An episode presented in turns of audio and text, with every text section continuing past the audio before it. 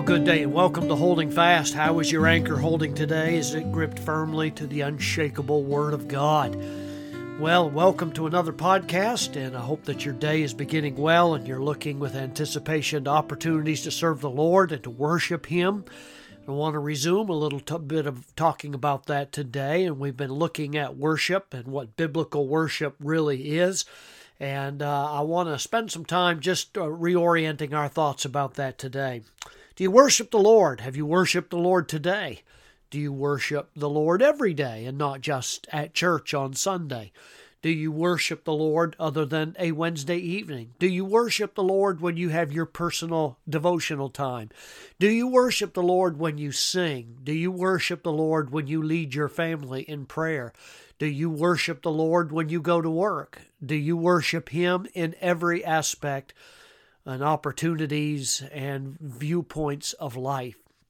That's a real question for us today. When we're talking about worship in the Bible, it's not merely confined to the active uh, activity of a worship service at church.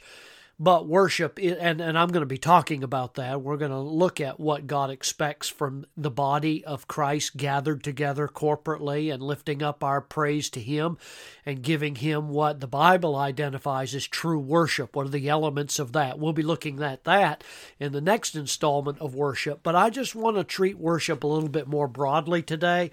I've already talked about why worship really matters because uh, God is worthy of worship, certainly talk about that in a moment. But uh, we note that God has created us to enjoy Him forever, to be able to know who He is and understand His. His holiness and His perfections and all the things that are wrapped up in that. And in fact, God is not uncaring about the way that we approach Him. We've noted already in the Bible that God punishes wrong worship. You just don't come into His presence in any way you please as a human being. But God has requirements. He has protocols for which we come in to, to worship Him.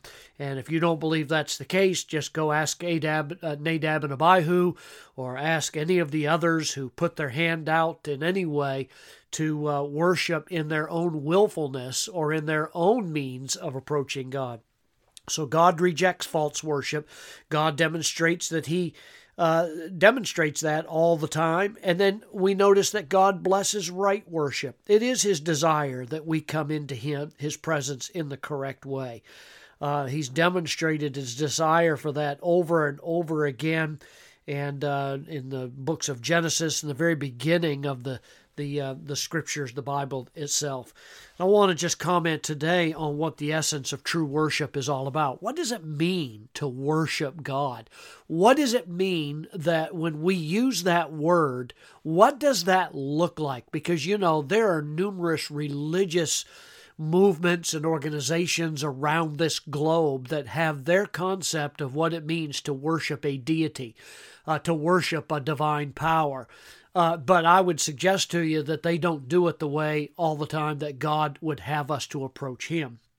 So, in order to discover that and to define what it means to worship, what does it mean when I worship God? I turn to a psalm like Psalm 96. And of course, most everybody perhaps listening to this understands that the Psalms are songs, S O N G S.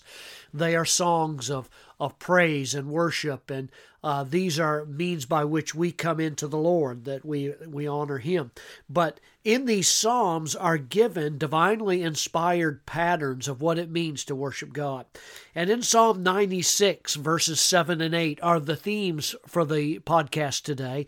And verse 7 of Psalm 96 reads this way Give unto the Lord, O ye kindreds of the people, Give unto the Lord glory and strength. Give unto the Lord the glory due unto his name. Bring an offering and come into his courts. I want to stop. That was verses 7 and 8. I just want to focus on this for a few moments during this podcast because the Bible is very specific about what it means here to give God the glory he deserves. Now, did you notice that repetitive word that was in that passage? And that was the word give. No less than four times in just those two verses, the Bible identifies one of the key elements of what true worship is all about, and that is a giving. You are the giver. If you are in genuine worship of God, this is not let's make a deal. It's not God, you I'll do this for you if you do do this for me. It's literally when I worship, whether it's in my private devotions or whether it's in my church worship when the body of Christ is gathered together, you are the giver. How many times have I heard somebody say to me, "Well, I really got something from the service today." Well, I always cringe a little bit when I hear that. Now, I know what they're saying. I get it. I, I, I appreciate the fact that they're expressing uh, their thought that they did get a blessing from or get or learn something from the scripture or from the, the actual act of worship that day. But I think it really does set the wrong tone for what worship is all about. I have people call me from time to time and they'll say, What does your church have to offer? And of course, now I've gotten in the habit that if somebody calls me up and asks me that, uh, I will say, Well, let's just think about this a minute. What have you got to offer the Lord?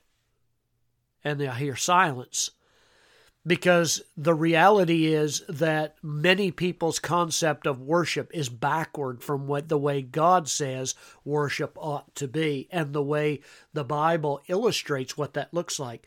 Give God the glory he deserves. You are the giver in worship. If you're coming because you're expecting to receive something, you're coming for the wrong primary motive. When you worship God, it is to give something, to give of yourself, to give Him glory, to give Him praise.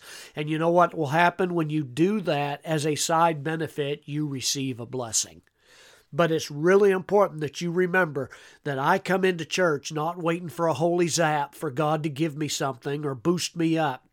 But rather, I'm setting aside my own willfulness and my own desires, and I'm saying, God, I want to give to you glory that you deserve. And isn't that what it says in this these two verses I read? God's the recipient. It's not about you as an audience or, or as a congregation.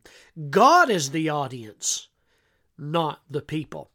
As a matter of fact, whenever we even have special music at, at, at, church, when we have a special rendering of a worship song, the person that's up there giving this rendering we don't applaud them when they uh, when they uh, when they give their worship to God in song. Notice that I didn't say performance because it's not a performance. It's not where they're trying to get our approval as a congregation. That's why we don't clap like the world does in order to express our approval of what they've done, that they've amused us or blessed us, or in some way just uh, just done something for us. They're not up there to perform for the congregation. They are up there to give worship to God so that Bible believing churches, and this has become such a huge thing in the modern Christian cultural cultural Christian environment today is it goes right through me when I hear people clapping in church. Now that doesn't mean that it's a horrible sin if somebody does that, but what I'm saying is it betrays and reveals what worship is to those people that are out there. I say amen because when I say amen, I am saying, you know what you just said about God in your song? I agree with that. I give my hearty approval to it. Amen. Literally, so be it. You said what is right, and I agree with you, so I say amen. Uh, Dear Abby wrote many, many years ago a column. Uh, here is a woman who, to my knowledge, I don't know what her walk with God was or anything, but she at least had an etiquette and an understanding of what it means to be in church. And one of the things that she said, Dearly beloved, sit on your hands, was the title of her article. Uh, because she said it's inappropriate in a sacred worship service because you feel like you're being entertained when you clap rather than saying a hearty amen to what was being said in the song and in the lyrics. God is the one who gets the glory he deserves. That's why we're doing it. Worship in a church atmosphere is not to get something, it is to give. Okay, you've got that. And then let me just leave you with this. In John chapter 4, verse 23, the Bible says, But the hour cometh, and now is when true worshippers shall worship the Father in spirit and in truth, for the Father seeketh such. Notice that? For the Father seeketh such to worship him.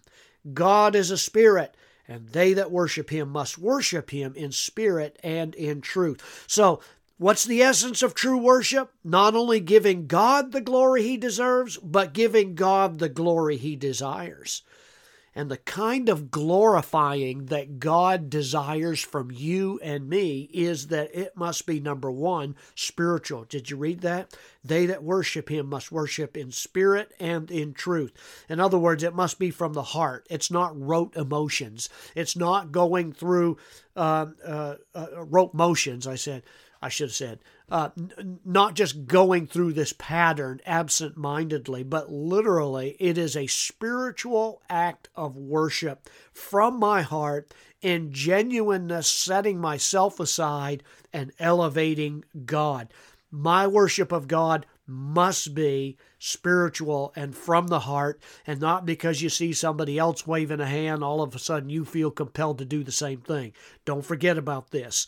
You need to be spiritual and genuine and authentic in your worship. Not only that, he says you must worship him in spirit and in truth. It's got to be scriptural. It's got to be through the Word of God. That's what God is seeking after. God is seeking for worshipers along those lines. And He's looking for that today. Uh, he doesn't want you to make up your own way in order to get to God. He wants you to come His way. That is, in genuineness, in spirit, and in truth according to His Word. Any other kind of worship is illicit and illegitimate in God's viewpoint. And let's never forget that. My worship does not come any other way but through that. That's the essence of worship. God bless you today. Worship Him. Live like He's real because He is. God bless you.